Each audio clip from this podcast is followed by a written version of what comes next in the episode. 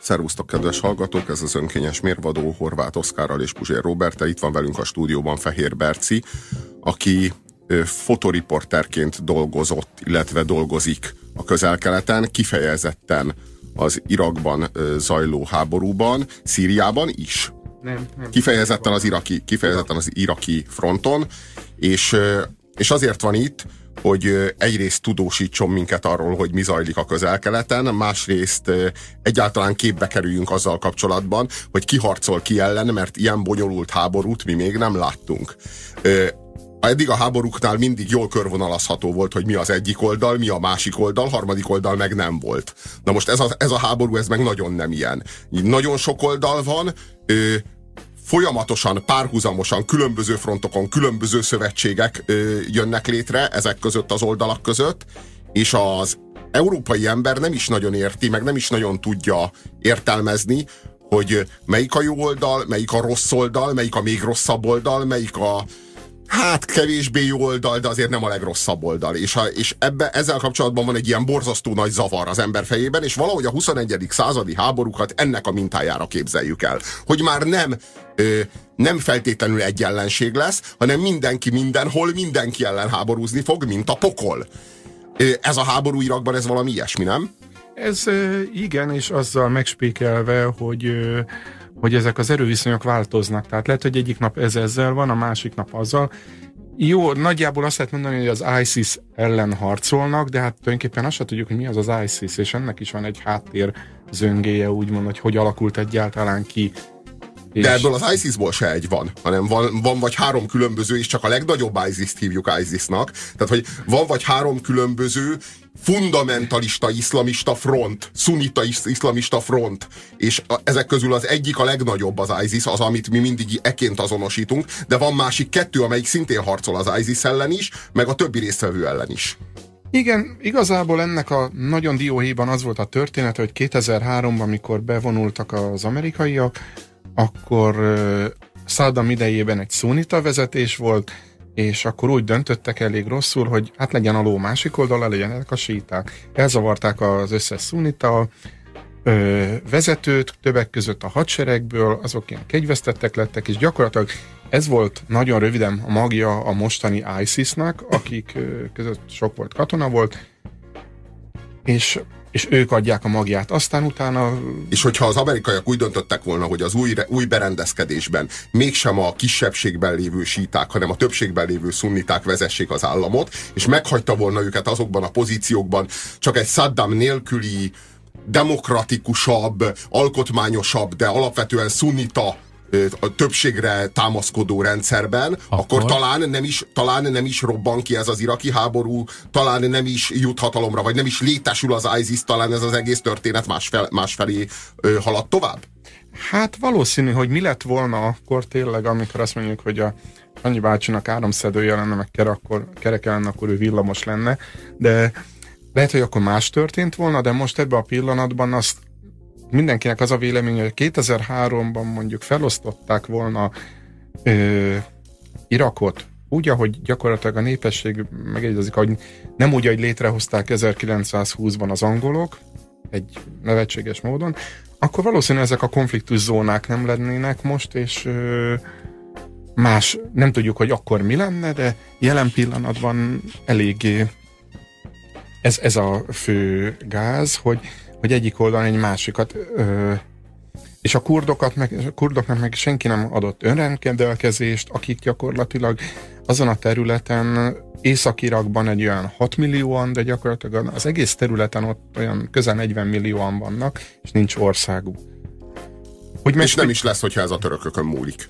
Igen, de most utoljára azt hallottam, hogy egy hogy ilyen belső információ, hogy hogy az ottani elnök Bárzani megállapodott Erdogánnal, hogy hozzájárul a KRG-nek, ez a kurdisztáni régiónak a függetlenségéhez.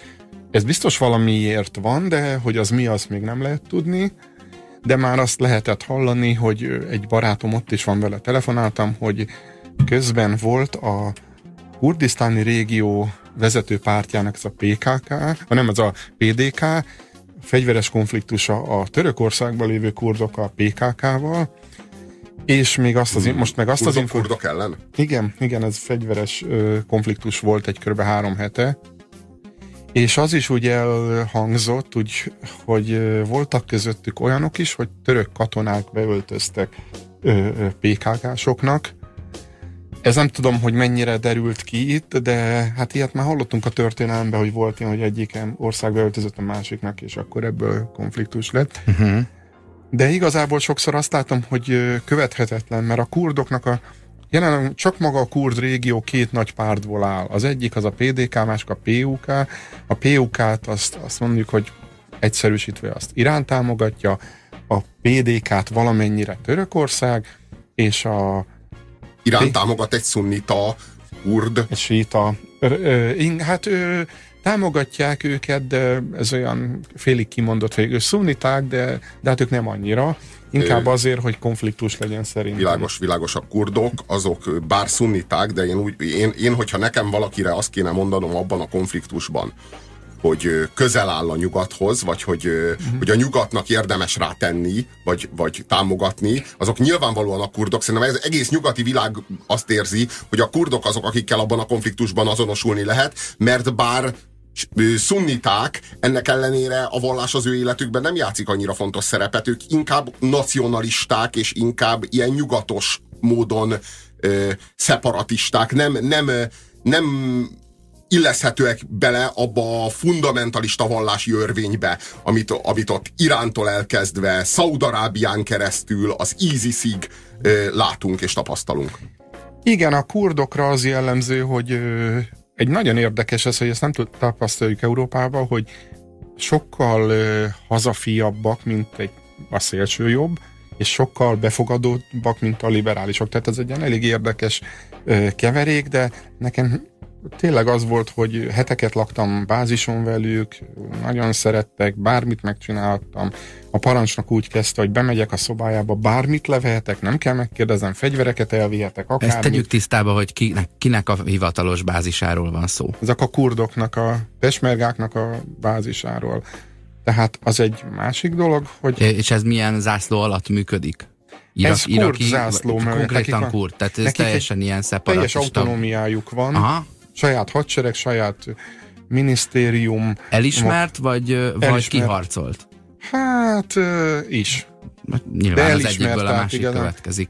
Tehát vagy például nem. annyira sajátos, hogyha Irakba kell vízum, de ha Erbilbe mész, vagy tehát kurd régióba, akkor nem kell vízum. Aha, aha, aha. De tehát, ez, ez tényleg, ez, hogy mondjam, bürokratikus autonómiára is utal. Saját külügyminisztériumuk van. Uh-huh. Uh-huh. Uh-huh ismerem elég jól a külügyminisztert, hogy Facebookon szoktunk csetelni erről, arról. arról. Akkor ezek ilyen nagyon nyugatosak.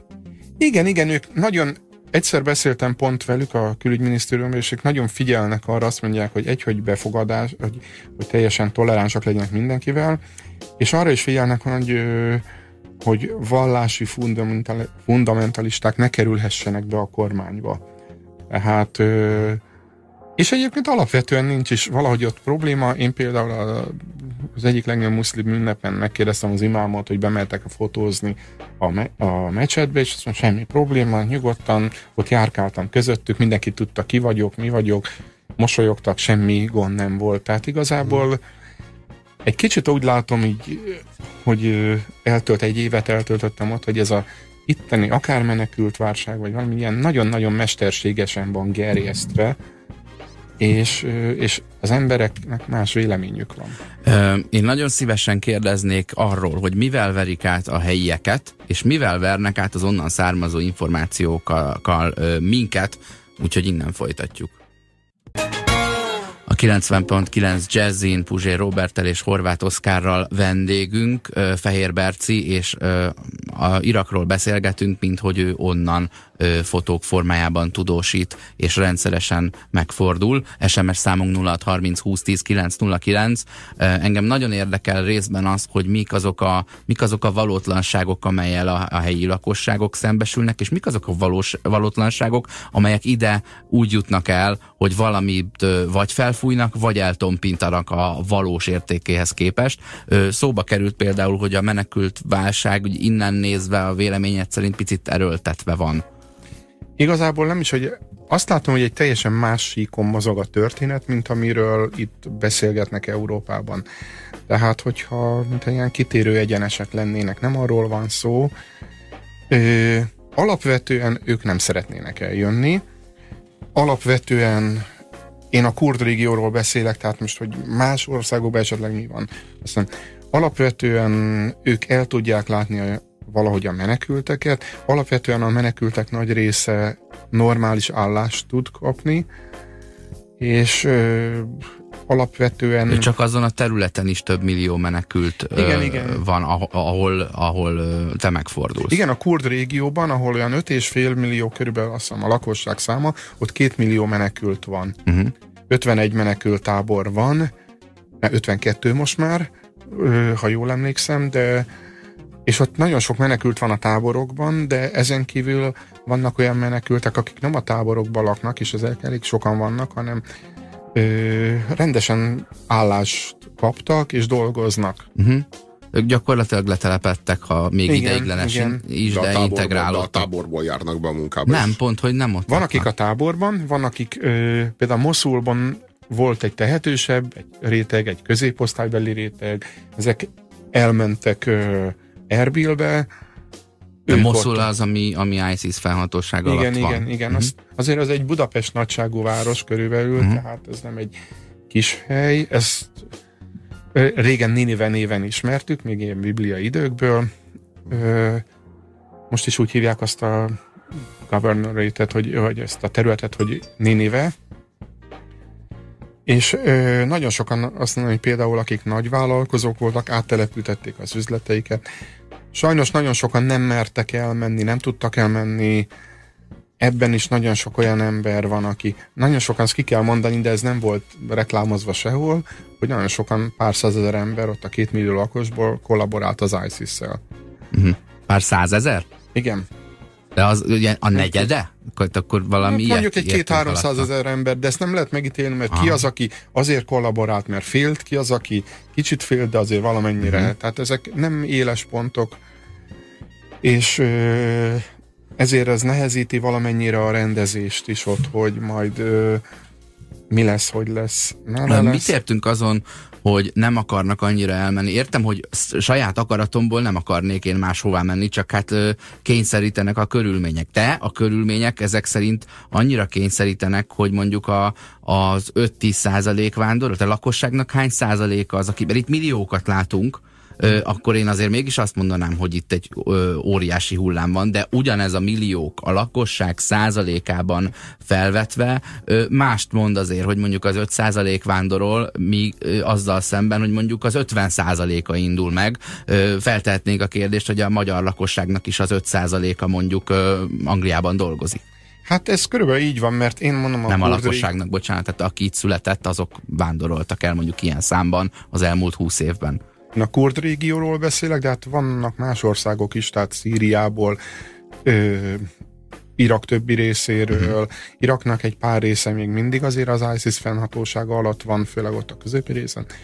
Akkor ö, hát nagyon sok más országot. Tehát azt mondanám, hogy elég sok ö, most minden, az összes országnak, ahonnan eljöttek, összeadnánk a lakosságát, akkor azt mondanánk, hogy gyakorlatilag egy töredékük jött csak el, egy kis töredékük. Van olyan dolog, amit úgy gondolod, hogy te másképpen látsz, és az itthon élő magyarok a magyar sajtóból kifejezetten máshogy informálódtak, tehát ami, amit nagyon-nagyon szívesen helyre tennél egy fél mondattal? Hát voltak olyan tudósítások, amiket láttam, az igazából jelentősége nincsen, de hogy hogy azt láttam, hogy itt ezen a részen háború van, és itt veszélyes, akkor az már rég felszabadított terület volt, tehát Ilyen fáziskésésben valahová hát oda pár mennek hónapos vagy pár hetes tudósítani. fázis Mhm. késéssel oda megy. De lehet, valaki. hogy a saját személyhez képest szörnyűségeket látnak, de a valódi szörnyűség mondjuk hetekkel azelőtt történt. Igen, igen, hát lerombolt házak vannak, azok nem Mhm. épültek fel, de mikor azt mondják, hogy veszélyes, az abszolút nem veszélyes, ö, Aha. ott nincsenek. Tehát nyomorba dőlt, de nem Igen, veszélyes. Ez nem veszélyes. két különböző dolog. Igen, egy kicsit úgy mutatták be, volt a magyar sajtóban is ilyen, meg hát a nemzetközi sajtóban is, hogyha éppen ezen a területen éppen háború van, én, itt veszély van, és éppen azon a területen nem volt. Veszély például lehet ö, olyan is akár, hogy elszórtaknák vannak, de, de ott azokon a területen konkrétan én előtte jártam hetekkel, és ott nem akkor szabadították fel, és aztán láttam például, most nem mondok újságokat, meg csatornákat, de az egyik egy videót, bejátszást, és akkor ott tudom, hogy konkrétan nem volt már semmi, mert már mi sem mentünk oda, mert miért? Tehát igazából nem... Nem, nem hadi dolgokról lehetett tudósítani, már csak társadalmi dolgokról. Uh, azért legyünk őszinték, vannak ilyen élményeink, hogy elmegyünk autóval Horvátországban nyaralni 1995-ben, vagy 93-ban, vagy, tehát, vagy 96-ban, amikor már, amikor mondjuk járható, de szétlőtt házakat látunk, és akkor van egy ilyen, van egy ilyen nem túl gusztusos gondolat a fejedben, hogy itt most valakik lehet, hogy a jövő héten ugyanebben a faluban megint lövöldözés lesz, vagy lehet, hogy nemrég volt, mi meg csak épp áthalódunk, egy kicsit tátjuk a szánkat, mert hát erre kell menni a tengerhez. Hát konkrétan és háború... lehet ilyen élményünk, hogy úristen milyen borzalmak között mentünk át, miközben a borzalmak azok hat hónappal korábban történtek ott, vagy kettő évvel korábban, de ahhoz képest, ahonnan jövünk, már ez is egy olyan kontraszt, ami, ami idézőjelben megérint, vagy így elvakít, hogy azt gondolod, hogy igen, akkor ez már az, most már a, éppen a háborút látom, miközben nem azt látod. Igen, hát konkrétan a háborúnak azt mondanám, én jó pár utcai ütközetbe vettem részt, ilyen méterekre a csatáktól, tehát igazából vagy, vagy Humvee-ban csatában, tehát amikor konkrétan lőtték, gránátokkal, ezzel, azzal lőtték, kiszálltunk, megsebesült a mellettem lévő ember, vagy volt olyan, amikor meghalt a mellettem lévő ember, tehát ez, ez volt az, ami háború volt. Igazából itt a háborúban nincsen idő elszörnyűködni, gondolkozni, megyünk tovább, csináljuk, a pont az a dolog van, ami van, eléggé groteszk sokszor. Tehát ha egy szóval tudnám jellemezni, inkább a helyzet inkább groteszk egy csatában, mint hogy... Ilyen értelmetlenség érzésed van az embernek? Hogy... Igen, igen, de nincs is például, mondok egy ilyen rövid sztorit, hogy amikor, ö, ö, hogy hívják, ö, Moszulban voltunk, utolsó hétenben voltam Moszulban az első vonallal, a Humvee-ban, és akkor a lövész lőtt, de éhes volt, mi adogattunk neki chipset, hullott bele a chipsből, chipszel zacskóba a töltényhüvely, meg a hevedernek az arabia, és akkor figyelni kellett, meg is kezdtük, vagy, hogy ne azt, és akkor azt adtam, akkor röhögtünk, és közben itt egy éles háborúban mm. voltunk, de ott az embernek nem gondolkozik ezen, hanem... Ugye a Humvee tisztázzuk, az az egyik katonai ah, Hammer, amit Magyarországon citromsárgára festve jégre menésre használnak a parasztok és az új gazdagok. Hát, Ugye ez a, az eredeti funkció, az pedig ez, hogy töltényhüvelyes chipset esznek belőle megszállt területeken, vagy éppen felszabadított nem olyan területeken. kényelmes, ö, mint az, nem olyanak az ülések benne, meg hát ilyenek, mint szóval, uh-huh. de ez megpáncélozott, tehát ez uh-huh. ilyen, mit tudom, két centi vastag az ablaküveg rajta, és ilyen picike. A, a lázadókról mit tudunk? Ők, ők, ők az amerikaiak által támogatott, kifejezetten kifejezetten iszlám fundamentalistákkal háborúzó, kifejezetten az ISIS-szel háborúzó ö, csoportok, amelyek mégsem a kurdoknak a győzelmét akarják, mert ők ugyanúgy ellenségesek a kurdokkal, mint akár a törökök. A, hát az iraki részen, kurd részen nincsenek ezek, tehát inkább Szíriában vannak lázadók, ott nem nagyon, ott nincsenek. Tehát uh-huh. kvázi, ott van a, a a kurdok vannak, a kurdok szeretnék ezzel a háborúval együtt valahogy a függetlenségüket is kivívni, legalábbis az észak iraki kurd régióban. Ez úgy néz ki, hogy valószínű valamilyen záros határidőn belül sikerülni is fog de bármilyen furcsa, hogy néha ránézünk a térképre, hogy viszonylag közel van, azért a közlekedés nem úgy van, mint úgy begondoljuk, hogy, hogy elgondoljunk, hogy 70 kilométer, akkor beugrunk a kocsiba és elmegyünk, tehát volt, hogy napokig kellett szervezni, és akkor utolsó pillanatban lemondták. Az iraki síták azok kikkel harcolnak? Azok csatlakoztak az Assadékhoz? Nem, nem, az iraki sít, uh, síták, ők a ö, konkrétan ők Moszulban vannak, az iraki hadseregnek a speciális egységei, akik síták, ők... Tehát Moszul, Moszul, az, Moszul az azt mondtad, hogy az az ISIS kezén van. Igen, azért, de ellenük harcolnak. Tehát, tehát akkor ezekben a ez percekben egy, is. Ezekben a percekben. Onnan is lehet látni, mert a sítákra jellemző, hogy nagyon sok zászlót, meg mindenféle színes dolgokat használnak. Minden Humvee van egy alizászló, meg tehát ők ilyen nagy dobbal, meg zenével, meg, meg vonulnak fel. Tehát ők Emellett egyébként bejött Iránból a Hasdel Sábi is, az a síta milícia, ők is részt akartak venni, de ők volt az a megállapodás, hogy se a kurdok, se a síta milícia nem fog ö, bemenni Moszulba, és volt egy olyan, szemtanúja voltam egy olyan eseménynek, amikor éppen ö, ők úgy döntöttek, hogy ők átmennének Moszulon, nem megkerültek, egy átmenni. Csak mondták, hogy nem, és akkor volt egy kis verekedés, jöttek az amerikaiak, és akkor jött mindenki, szólt a zene, közben egy párszor pofonok csattantak el, és mondta az egyik, hogy ne fotózzak, a másik meg, hogy fotózzak, tehát ilyen, azt se tudtuk, mi van, és akkor lenyugodtak, de akkor itt azt látjuk, hogy az iraki szírhatáron nagyon kevés ö, egység egyesül kivéve az ISIS-t, mert az ISIS az egységes, az ISIS az ö, Szíriában is ISIS, Irakban is ISIS. Mert hogy az ugye a kalifátus. Ő nem ismer olyat, hogy szíriai kalifátus, vagy iraki kalifátus, hanem a kalifátus. Na most ugyanilyen módon a síták már nem tudják egyesíteni az erőiket, ugyanilyen módon a kurdok, ugyanilyen módon a nyugatbarát, vagy ö, nyugatos ö, érzelmű szunniták már nem tudják egyesíteni az erőiket? Hát ezt lehet mondani, hogy nem, nem feltétlenül. Nem feltétlenül, mert valahogy az a szabály, hogy mindig a legközelebb állók között van a legnagyobb konfliktus, tehát nem azt tapasztaljuk, hogy a történelemben is, hogy mindig a legközelebb álló, a legkisebb különbségekkel lévő csoportok között van a legnagyobb konfliktus. Mert az még megvívható különbözet. Talán. É, valahogy igen, emlékezünk szerb-horvát tehát ö, dologba, és, és itt is azt látom, hogy igazából a, a legkisebb különbségek között van.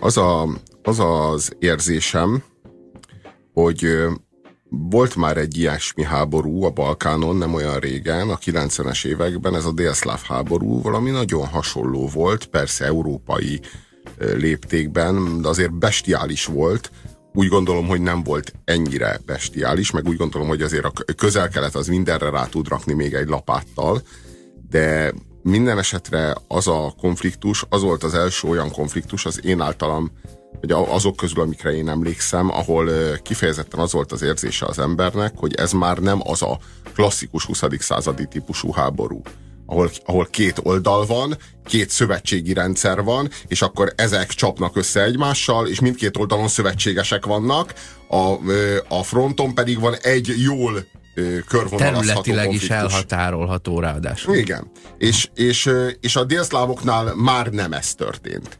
Egyrészt bonyolította a helyzetet, hogy volt a konfliktusnak egy politikai vonatkozása, egy politikai jellege, ugye kommunisták, antikommunisták ellen, ugyanakkor volt egy vallási jellege, katolikusok, pravoszlávok ellen, valamint katolikusok és pravoszlávok közösen muszlimok ellen. Ugye a muszlimok voltak a bosnyákok, később a koszovói albánok, a, a, a katolikusok azok ugye a horvátok, a, a pravoszlávok pedig a szerbek.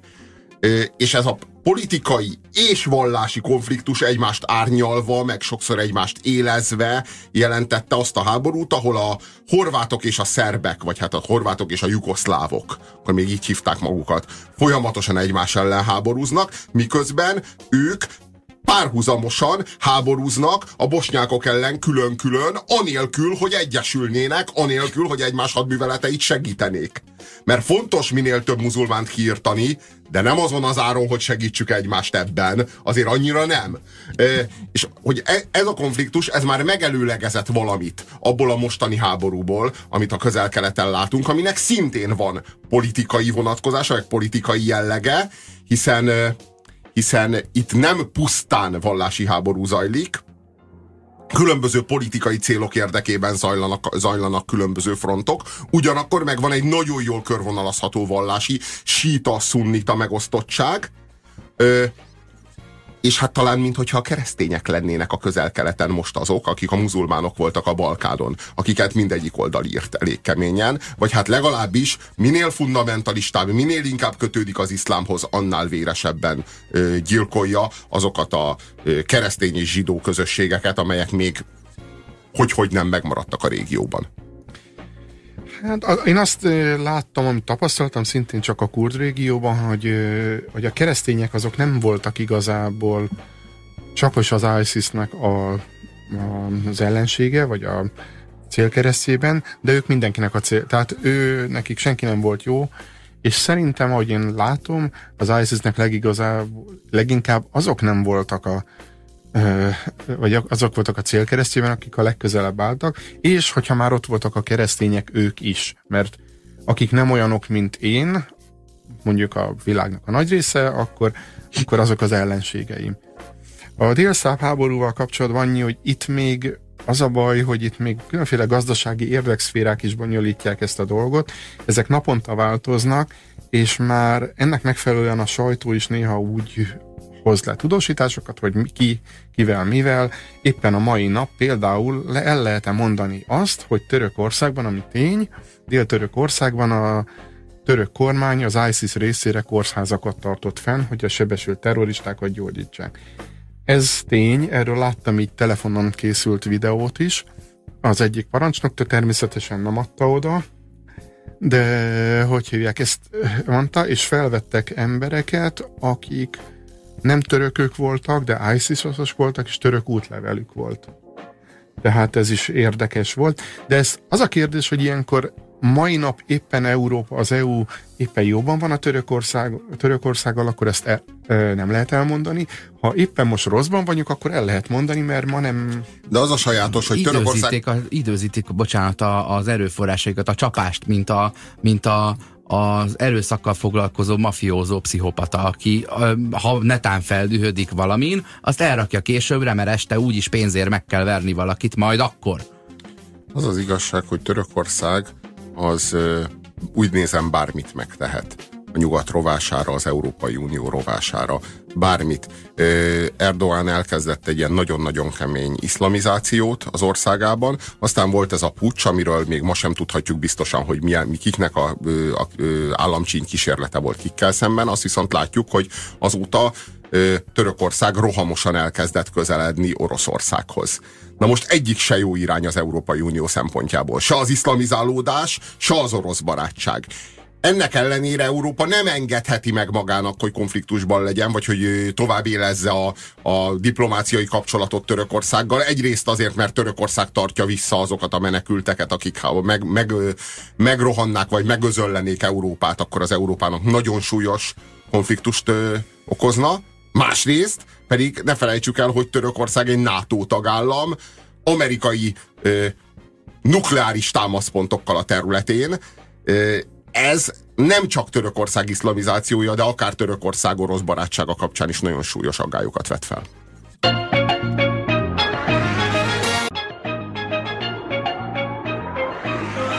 Ez az önkényes mérvadó Puzsér Robertel és Horváth Oszkárral. Itt a 90.9 Jazzin.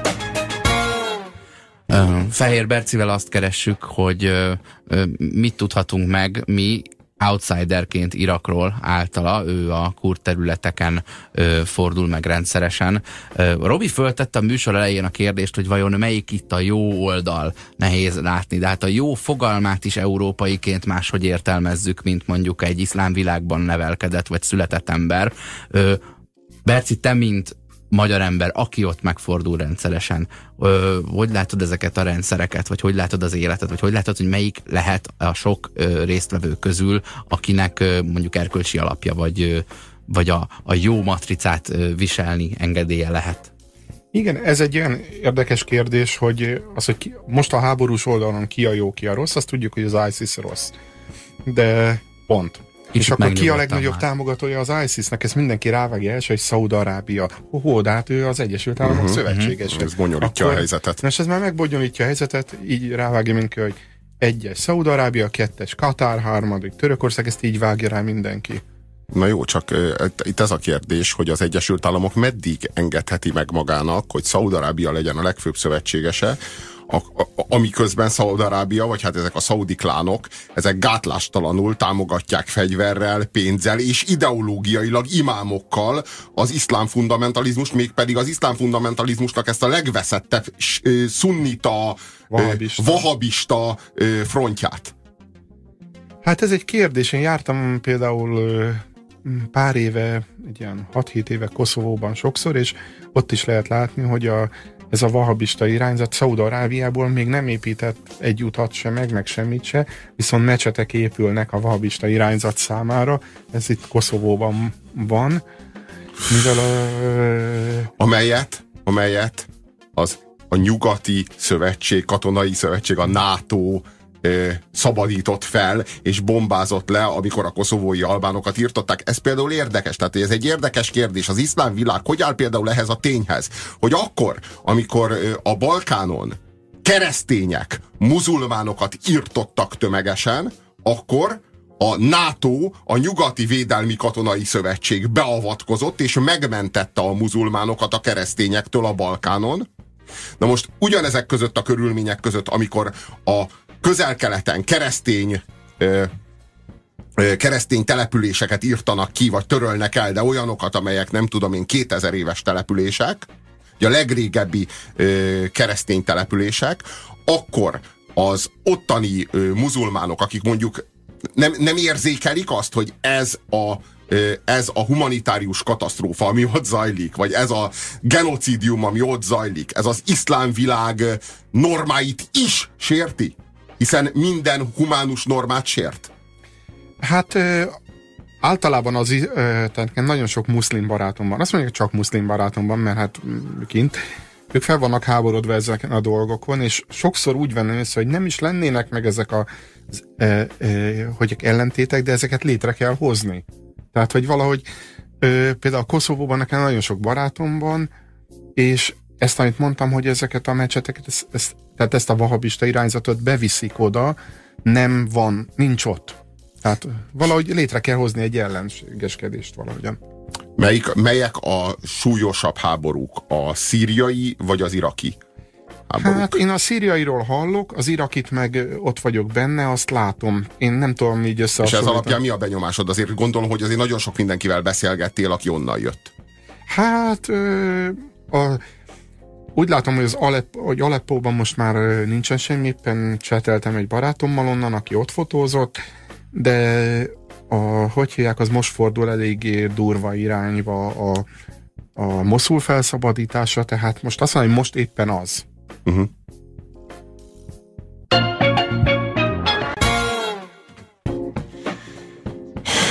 Azt, nekem az a benyomásom, amikor a közel-keletet nézem, hogy itt a síta-szunnita konfliktusban azért van egy súlyos kulturális szakadék a két, a két vallási irányzat között. Én nekem innen Európából nézve kifejezetten az az élményem, és talán nem egyedül nekem, hogy a síták sokkal kulturáltabb népség, mint a szuniták, sokkal kulturáltabbak. Hogyha megnézzük azt, hogy milyen az, amikor fundamentalista, funda, fundame, síta fundamentalizmus történik, akkor látjuk Iránt, és akkor az, az, a, az, az a kérdés, hogy mi, mi történik akkor, amikor szunnita fundamentalizmus történik, akkor meglátjuk az ISIS-t. És hogyha az ISIS-t meg Iránt egymás mellé rakjuk, és mind a kettő ö, borzasztó kemény hely. Nyilván a ö, nem tudom én, a homoszexuálisokat mindkét helyen felakasztják. Tehát egy csomó dolog, a házasságtörőket mindkét helyen ö, meg, megveszőzik, megkövezik. Tehát, tehát Értjük, hogy mind a kettő a középkor sok tekintetben. De az egyiken, a, a sítákon mégis azt látja az ember, hogy közben mégiscsak be tudtak rendezni egy civilizált államot, amely Irán államnak nagy követsége van a világ számos más fővárosában, amely ENSZ tagállam, tehát egy, egy, egy csomó olyan vonatkozást látunk Iránnal kapcsolatban, ami jellemzi és leírja a civilizált nemzetek közösségét. Na most az ISIS esetében meg azt látjuk, hogy a, azokat a kölyköket is agyonlövik, akik foci meccset néznek.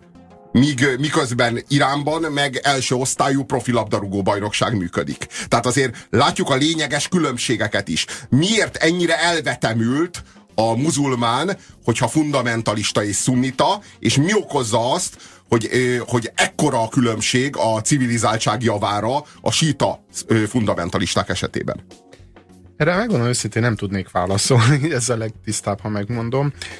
Tapasztalom, hogy nem csak egy kis szegletét látom az iszlám világnak, ez a kurd és észak-iraki régió, ezt így elmondva teljesen logikusnak tűnik. Igazából nem tudom megmondani, de azt mondanám, hogyha a fundamentalizmus kiemeljük a, az iszlámból, akkor olyan, mintha a kereszténységet azonosítjuk a spanyol inkvizícióval ami volt valami, és valljuk be azért a mai napig a keresztények, én keresztény vagyok, ezt mindenki, aki ismer, azt tudja, hogy én hívő keresztény vagyok, és azért a mai napig vannak ellentétek, katolikus református, jó nem ölik egymást, de, de azt mondjuk, hogy néha azért fel, én nekem is voltak ilyen tapasztalataim, Szóval... Hát Írország és az Egyesült Királyság között pár évtizeddel ezelőtt még zajlottak nagyon komoly ilyen terrorkonfliktus jellegű, nem tudom én, terror, terrormerényletek, úgyhogy a, hogy most ne, ne hívjuk Írországnak, de van egy ilyen árnyék Írország a, a, az Ira személyében, amely, amely Írország felszabadításáért küzd ma is, hiszen Észak-Írország még mindig protestáns uralom alatt van. Igen, azért azt látom, hogy az ellentétek egyik országban, szóval ezek megvannak ezek az ellentétek, de valahogy mindig erősíteni kell az ellentéteket, és részt, rétre kell hozni érdekszférákat, tehát az ellentétek valószínűleg megmaradnának, de, de valószínű nem torkolnának ilyen véres háborúkba, hogyha nem hoznának létre ö, érdekszférákat ezen belül, vagy kívül, nem tudom, hogy mondjam, képzavar vagyok, de szóval én ezt látom, tehát, hogy valaki odaáll mellé, mert neki ez megéri, akkor a másik mellé odaáll az, az is megéri, és akkor ezek az ö, ellentétek, ö, hogy ezek élesednek. Lehet közöttünk is ellentét valamiben, és nem fogjuk megölni egymást, véleménykülönbségünk lehet, nem feltétlenül kell azért megölni egymást, de, de amikor a háta mögött mindennek valami csatlakozik, hogy nekem ez éri meg, neki ez éri meg, és ezt eléggé ott le, jól lehet látni, hogy, hogy gyakorlatilag például mondta az egyik barátom, az Ammart kérdeztem, ő egy bagdadi arab srác, és a Kurd TV-nél dolgozik, mint SNG technikus, és akkor mondja, hogy vannak olyan síták, akik rasszisták, vannak, akik nem rasszisták, tehát, hogy például azt mondta, hogy a libanoni síták azok jobban rasszisták, ők utál, jobban utálják a szunitákat, de vannak olyanok, akik nem rasszisták, tehát ő nekik meg annyira nem számít, tehát igazából pedig ez hivatalosan igazából, de a szó etimológiáját vizsgálva nem is rasszizmus. Igen, hiszen ez vallási gyűlölet, nem származási vagy fai gyűlölet. Ja, nem csak azért mondta ő, mert engem állandóan cukkol, hogy én utálom a muzulmánokat, úgyhogy uh-huh. hogy nap, hetekig vagyunk egymás mellett, és amikor már nem tudunk mit csinálni, mert várunk két napja, és semmi nem történik, akkor előveszi azt, hogy én rasszista vagyok, és elkezd cukkolni. De ezt ö, ö, nem unalomból, hanem humorból teszi. Persze, persze, persze. Én csak azért világítok rá, mert a Fülöp-szigeteken, ahol egy ilyen kirakat kereszténység működik, és mindenki nagyon keresztény és erkölcsös állítólag, meg hát nem is erkölcsös, hanem de annyira, hogy, hogy, de annyira, szabályos hogy, és rendezett és jó kis Annyira, hogy ők ott, ők ott Golgotát járnak, meg korbácsolják magukat, meg egymást, meg keresztre feszítik egymást, meg nem, tehát Jó, nagyon komolyan veszik Ehhez ezt. képest meg egyébként szó nincs erről, viszont humoruk alig van, nem akarok rossz indulatú lenni, de a, a, az ilyen ö, piszkálós, szurkálós zak, ö, ugratásokat, meg sem értik, még csak a sértődés szintjén sem, nemhogy nevessenek rajta. Én azt gondolom, hogy ez túl sokáig nem mehet így tovább, mert hogyha, te, szerintem sehol a világon, tehát szerintem lassan mindenki ugyanazokat a filmeket, ugyanazokat a sorozatokat, ugyanazt a, ugyanazokat a kulturális termékeket fogja fogyasztani a világon mindenütt, így már nem fognak tehát nem lesznek ilyen kulturális különbségek, vagy ezek a kulturális különbségek szépen lassan elmosódnak, mert mindenki beköltözik szépen ugyanabba a plázába. Mindenki ugyanazokon a tévéműsorokon, Big Bang Theorin szocializálódik, hogy ne érteni azokat a poénokat. Talán ma még nem, de a következő nemzedék egész biztosan sokkal nyitottabb, sokkal fogékonyabb lesz rá, és maradnak ezek az ISIS által ellenőrzött, meg Észak-Korea által ellenőrzött területek, ahol, mit tudom én, pár millió ember, vagy pár százmillió ember soha, soha, nem, nem találkozhat, vagy nem érintkezhet ezzel a fajta kultúrával. Ha Na, már... A, bocsánat. csak nagyon leegyszerűsítve az egészet, amit tapasztaltam, és egyszer az amerikai konzulátuson volt erről egy ilyen hosszabb beszélgetésünk. Egy szóval mondanám, oktatás. Tehát, hogyha edukáció megvan, akkor ezek a, az ellentétek, ezek viccbe csaphatnak át. Ha nincs meg, tehát hogyha sajnos én láttam 13 éves ISIS-es srác volt testét is, aki ana, valószínű analfabéta volt, mert ezeket fel lehetett használni, hogy elmondjuk, hogy, hogy ez van a Koránban, nincs a Koránban benne. Uh-huh. Tehát hazudnak a kölyköknek. Simán. Tehát uh-huh. ez, ez jellemző volt 500 évvel ezelőtt Európában is, hogy ez van a Bibliában, de hogy volt benne a Bibliában? Nem volt az, uh-huh. csak nem tudták elolvasni az emberek is. Uh-huh. Hogy fordul? hamis hivatkozás. Ö, kiemelném, amit a Berci mondott, ö, oktatással minden ilyen probléma a töredékére ö, ö, szűkülne össze. Ha mindenki egyformán lenne, alapjában tájékozott, tehát nem kifejezetten tájékozott, csak megkapná azt a nyolc általános iskolai osztályt mondjuk, vagy egy érettségi színvonalát, te jó ég, hát az már talán egy kicsit erős is ezt kívánni. Hogy fordulhat elő az, hogy Izrael legfőbb szövetségese jelenleg, taktikai szövetségese, de akárhogy is, Szaudarábia. az a Szaudarábia, amelyik az ISIS támogatja. Ideológiailag, fegyverekkel, pénzzel.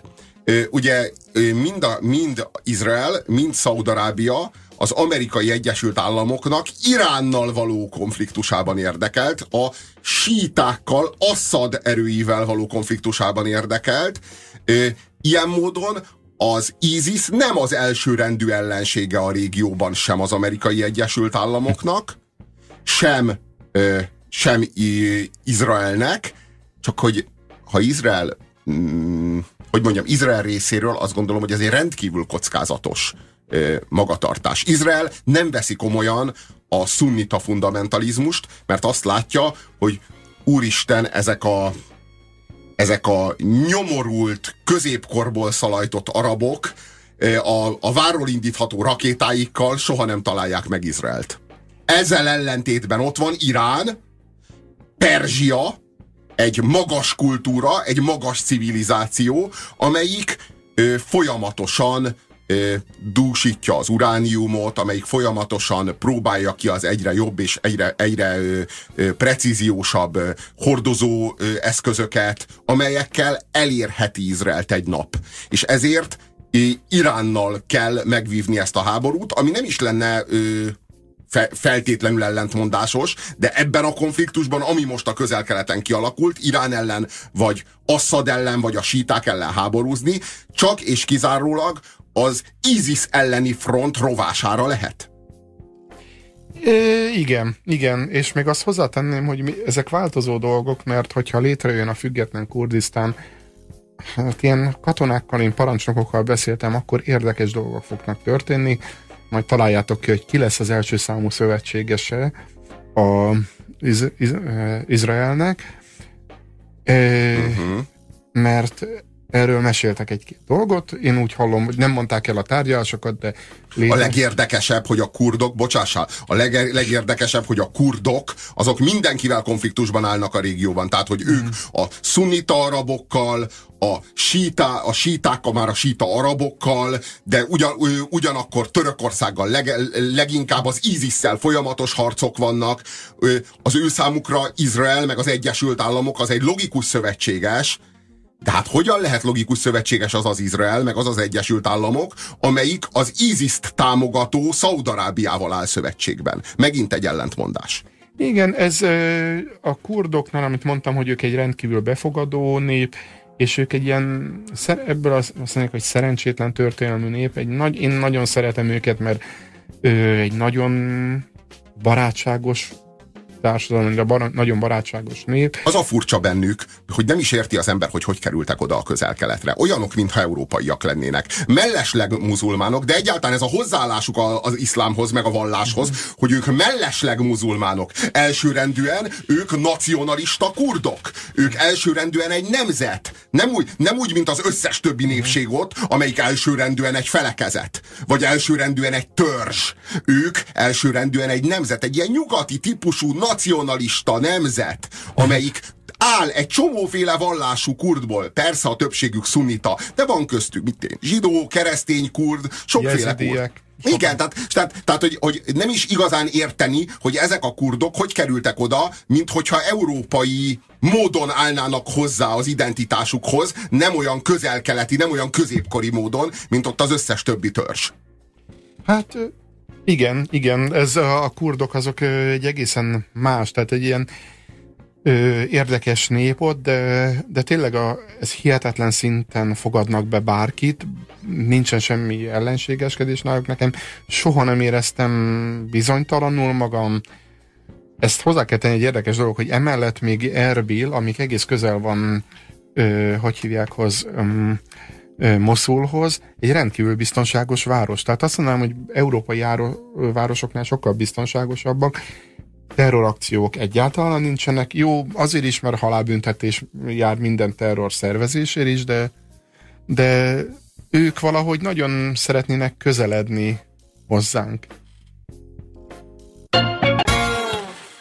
Lehetséges, hogyha a Hezbollah nem támadná Izraelt, hogyha a az, hogyha Irán állam nem támogatna a Hezbollahot, amelyik ugye síta, akkor, az, akkor Izrael ebben a közelkeleti konfliktusban nem a sítákkal állna szemben elsőrendűen, hanem meg tudna hirdetni egy frontot, a, akár az isis szemben, akár más szunnita, fundamentalista iszla, iszlamátussal szemben, hanem kifejezetten a Hezbollahnak a, be, a belpolitikai, izraeli belpolitikai szerepe az, ami Izraelt egy ilyen síta ellenes ö, diplomáciai ö, pályára kényszeríti?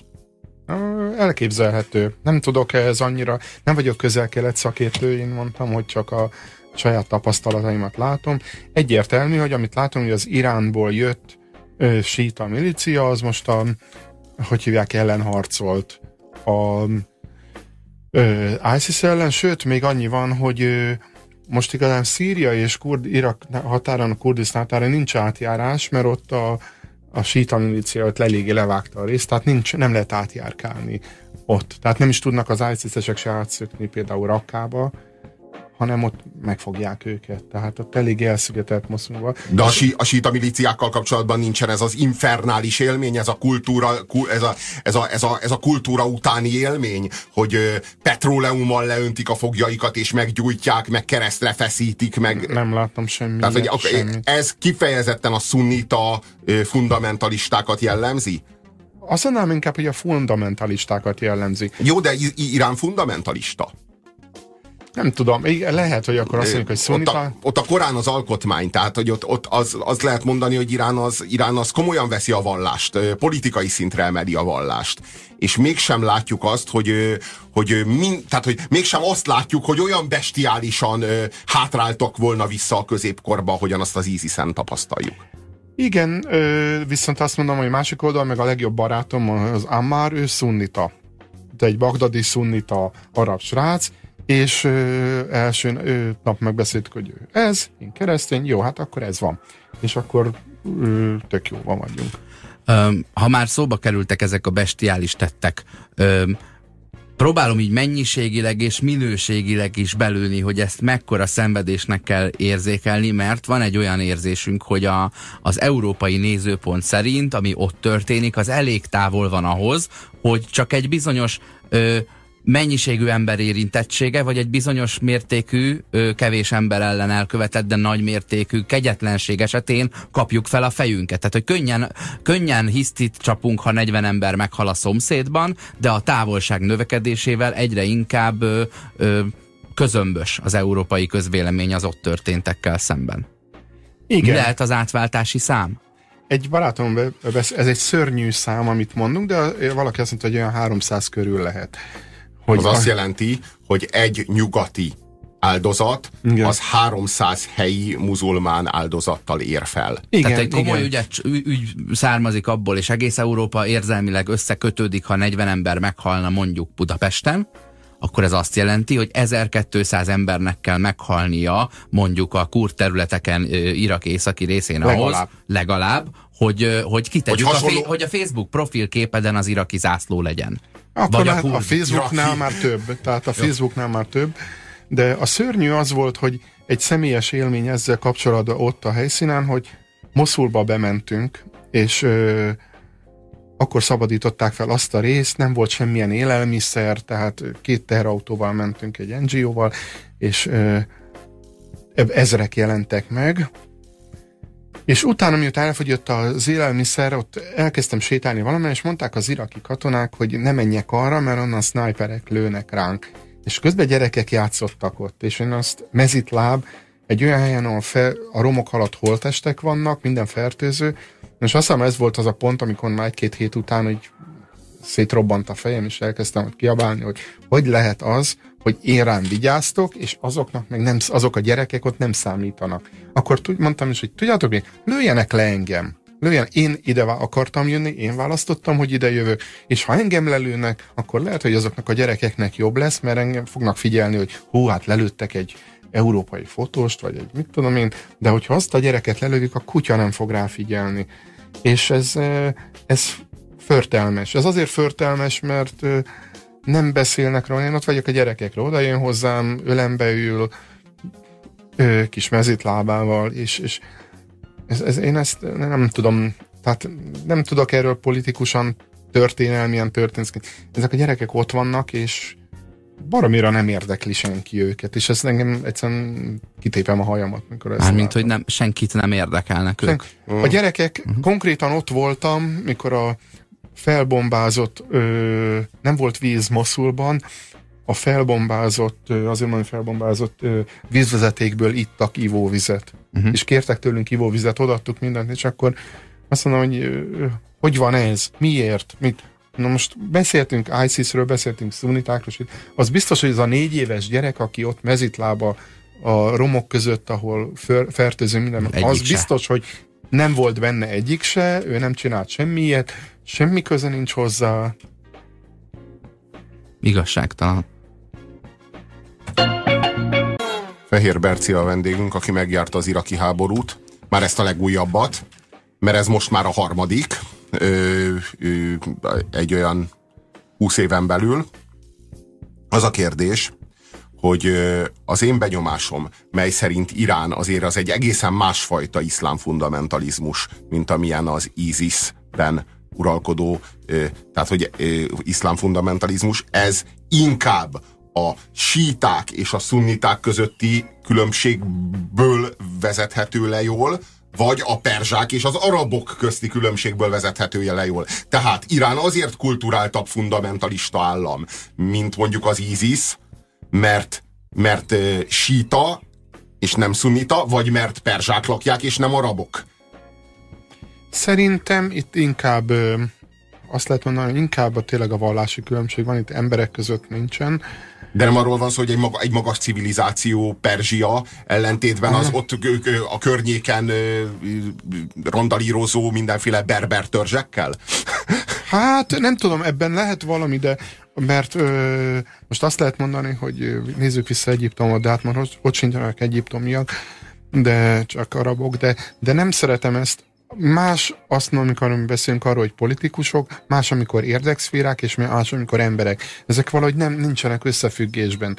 Tehát, hogy lehet, hogy amit mondtam, hogy hogy a legjobb barátom nekem szunita, de érdekes, hogy az ISIS is szunita, és ezek az ISIS szuniták is ölik a nem olyan szunitákat, mint ők. Tehát akik nem uh-huh. fundamentalista szuniták, hanem tehát ez, ez azt mondom inkább nehéz nagyon kategorizálni, amikor azt mondjuk, hogy a, azt mondjuk, hogy mondjuk a legyenek akkor a katolikusok a rossz emberek, a reformátusok a jó emberek, de ezeket ne, nem vannak ö, emberek, és amiről beszéltünk leginkább, az érdekszféráknak az irányítása, az a, az edukálatlan embereket tudja megcélozni. Ez a világban mindig így volt, most is így van, és akik meg nem, hát a, már sokat beszélgetünk az, hogy mi nincs a Koránban. Tehát, tehát például mentünk egy kocsi mögött, és akkor láttam, hogy mondom, az Allah, ugye az van kiírva, mi van még mellette kiírva arabul.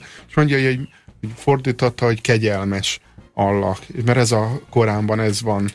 És akkor, mert alapvetően azt mondja, hogy Allah kegyelmes. Na most gondolod hogy ezt egy szunnita ö, srác mondja, aki arab, és a szunnita ö, hogy hívják, ISIS, meg gyilkolja válogatlanul az embereket, akik nem úgy gondolkoznak éppen, mint ma ők.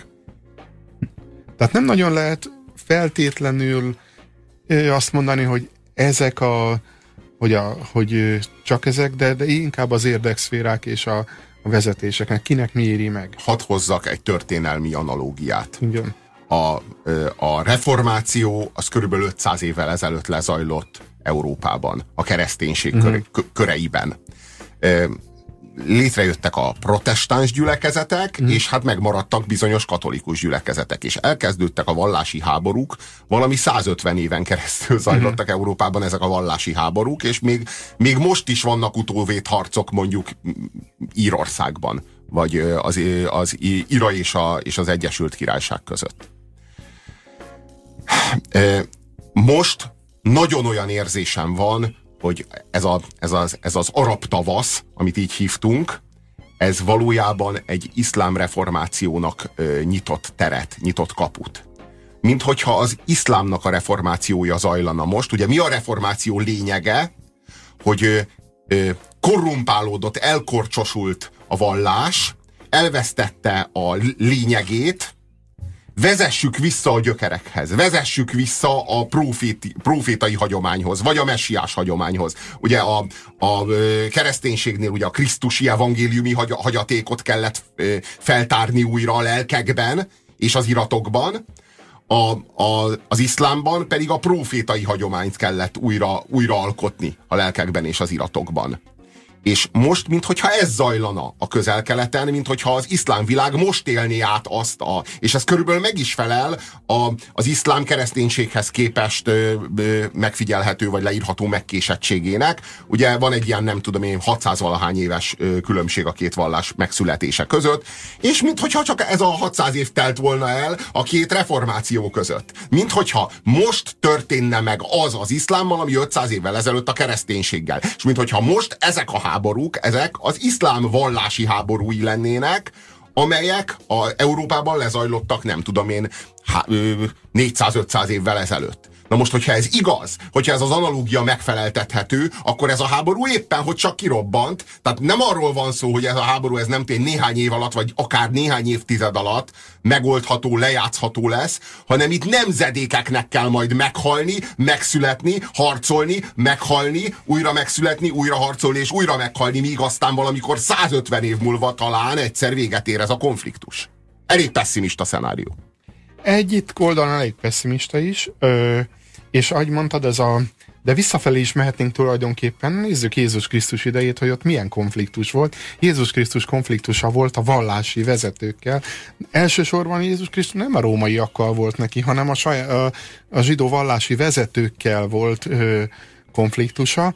És hogy megyünk tovább gyakorlatilag abban a pillanatban, ahogy a hitből egy vallási szervezet lesz, ott mindig problémák jelennek meg.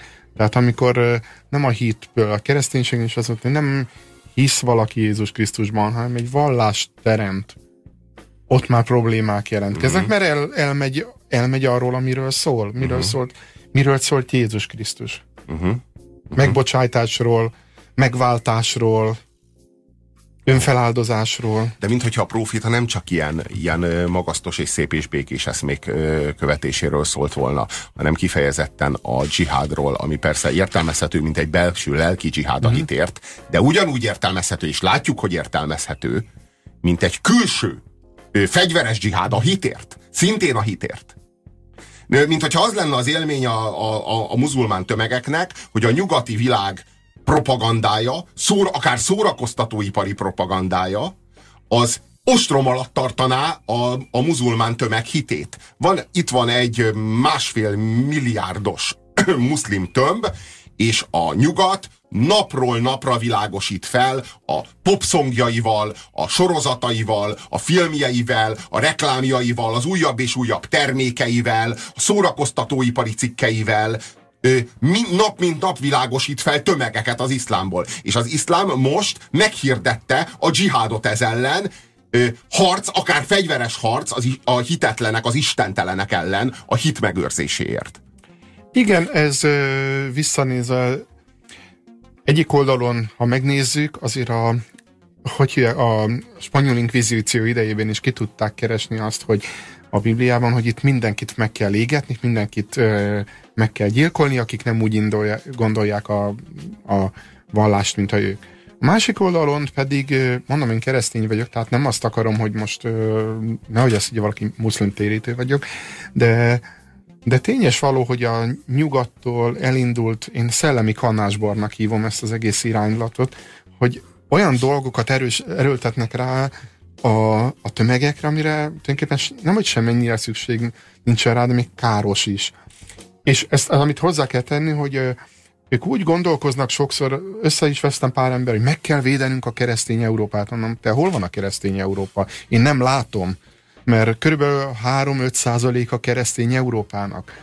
Nem, a szekuláris Európát kell, és nem is azt a, nem is egy humanisztikus értekekkel rendelkező, hanem egy szellemi kannásborral rendelkező szekuláris Európát kell megvédenünk valamitől, de, de lehetséges, hogy szellemi kannásborral rendelkezik, de ez az Európa, ez bármikor lehetővé teszi a, toka, a szellemi tokai asszunak, meg a szellemi kékfrankosnak, meg a szellemi ezerféle ö, kulturális, vallási, szellemi irányzatnak a szabad gyakorlatát és, és, és, és, és, és ezzel ellentétben meg azt látjuk, hogy a közel-keleten, ahol talán nem szellemi kannásbor van, hanem talán jobb minőségű borok vannak, annak a bornak a minősége nehezen élvezhető, ha fegyveresek kényszerítik rá az emberre. Ez igaz, ez igaz. Hát nem is értek vele egyet, tehát nagy az egy, hogy az a jó, de jó az, hogy most ö, hogy hívják, ö, hogy most fegyverrel. Nem, nem, egyet el kell utasítani. Én nem az izmusok, hanem az emberek mellett vagyok. Ö, nem szeretem azt, amikor egy olyan békét, egy álságos békét nevezünk a békének, ahol emberek, több ember hal meg, mint egy háborúban. Ez, ez a konfliktus, amit mondta, ez, ez szerintem sokáig fog tartani. Én egy kicsit hívőként máshogy tekintem, mert ez egy eléggé elős spirituális hely, ami ott van. E, nem tudjuk, meddig fog tartani. Nem kerülhetem meg azt, hogy én keresztényként azt mondom, hogy várok Jézus Krisztus második visszajövetelére. És ö, ez az én véleményem, de ezek mellett, ö, amit már többször lovagoltunk, hogy edukáció. Csak akkor lehet ezt. Ők egyébként alapvetően nem is a kereszténységet utasítják el, hanem amit látnak, a média, vagy mi a kereszténység. A kereszténység az, hogy ezt lehet csinálni, meg a kereszténység az, hogy ezt, meg azzal a fejjel gondolkoznak, hogy mondjuk vala, náluk 90% a hívő az embereknek, akkor biztos Európában is 90% a keresztény. És nem, nem, 3 és 5% közötti a keresztény. És erre mindig a, azt mondom, hogy akik nem, ok, nem vettek részt ugye oktatásba, ők mindig jó táptalaja azoknak, akik a fundamentalisták. Most már harmadszor hangzott el, hogy, hogy ugye azokat könnyű manipulálni, akik az iskolázatlanok körét erősítik, de hát ugye ahhoz, hogy iskolázottakat próbáljál manipulálni, előbb mindenkinek meg kellene élni azt a kort, amikor elvégezhetett egy iskolát. Igen, igen. Lehetséges, hogy, hogy, hogy a, a közel-keleten 90% hívő Lehetséges, hogy Európában 3-5 százalék körüli az, aki hívő. De Latin Amerikában, ami szintén keresztény és elég keményen katolikus, meg 60-70 százalék az, aki hívő. Tehát, ö, és, és tehát az egész nyugati civilizációt azért úgy gondolom hiba lenne kifejezetten és kizárólag Európára, vagy Európáról, Európából vett minták alapján megítélni. Én még egy valamire nagyon kíváncsi vagyok arra, amire, amiről az Eduardo Rózsa Flores állandóan tudósított, és ami, ami az, aminek az Eduardo Rózsa Flores az életével és a sorsával is egy ilyen, egy ilyen illusztrációt adott, ez a háború függőség. A, az Eduardo az addig hajszolta a háborút, míg az egyikbe belehalt ő, ő nem tudott, ő, ő, ő azután, hogy visszatért a háborúból, nem, tud, nem tudott béké, békés körülmények között meglenni, mert hiányzott neki az a nagyon súlyos adrenalin nyomás, amihez ő szocializálódott a háborúban. Vissza lehet térni a békébe? Te most mióta vagy itt? Egy-két hete. Mikor mész vissza? Hát egy olyan három hét múlva. Három hét múlva már vissza, mész vissza. Van olyan, létezik olyan, hogy valaki megszokja ezt a háborús közeget, ezt a háborús életet, ami kicsit olyan, mintha egy nap alatt leélnél egy évet. Igen. És utána vissza tud térni a, a nyugis fogyasztói társadalomba, és olyan dilemmákkal tud szembesülni, mint a bombák földjének a végén, amikor a, az, a, az a legnagyobb problémája a, a tűzszerés csávónak, akinek életről és halálról kell minden percben döntenie, hogy melyik kukoricapelyhet vegye le a Tesco polcáról. Igen, igen, ez, ez jó, hogy felhoztad ezt a filmet, ez a Catherine Bigelownak a filmje, és nem véletlenül úgy kezdődik, hogy a valami ilyesmi a kód, hogy a háború hevében gyakran megfeledkezünk arról, hogy a háború drog. A háború igenis azért drog, ezt uh, hónapok uh, míg rájöttem, mert az egy, az, a dolgok egyszerűek. Egyszerűek az irányvonalak bizonyos esetekben. Akikkel köz, egymás mellett vagyok, azok az emberek nem fognak hátvál támadni, ők a legjobb barátaim, bennük az, élet, az életüket rábízhatom. Nem kell gyakorlatilag, csak az életemet kockáztatom, ami idézőjelben van, de azon kívül mást nem. Nincsen gondolkoznom, hogy mikor a jövő héten be kell fizetnem a izécsekkel, jaj, az nem késedelmi kamat van rá, ez nem, nem, nem. Megyünk, háború, én is megcsinálom az anyagokat, este hazaérek, vagy onnan felküldöm az ügynökség a képeket, megcsináljuk, elfáradtunk, koszosak vagyunk, hete, egy hete nem fürödtünk, de ezek a dolgok egyszerű irányvonalanként vezetik az életünket, és ö, ez hiányzik szerintem sok embernek, hogy egyszerű legyen. És neked? Szerinted vissza fogsz tudni térni a békébe, vagy hogyha az a háború esetleg besül, kell keresned majd magadnak egy másikat, hogy ezt az érzést újra, új, újra, újra át tud élni, mint Eduardo? Ezt majd egy év múlva fogom megmondani, de van benne valami, tehát megmondom őszintén, én érzem, hogy vissza kell mennem, mert egy év után, amikor visszajöttem, nem éreztem otthon magam, kicsit máshogy nézelődtem mindenfelé. Például amikor jött szembe egy autó, akkor megnéztem, hogy találok-e olyan helyet a járdán, hogy be tudok mondjuk egy betonoszlop mögé menni, hogy el akarna gázolni, vagy, vagy nézem, hogy mi az, ami védhető, mi az, ami kicsit átalakul a szervezetünk, hogy hogy tudnám 20 percen belül megoldani ezt a problémát, ö, mi az, ami nincs nálam, mi az, ami van nálam, gyorsabb, egyszerűbb gondolkodásra. Meglátjuk egy év múlva. Fehér Berci volt a vendégünk, ez volt az önkényes mérvadó hétfőn Puzsér Robertel és Horváth Oszkára. Sziasztok! Köszönjük a figyelmeteket, sziasztok! Köszönjük!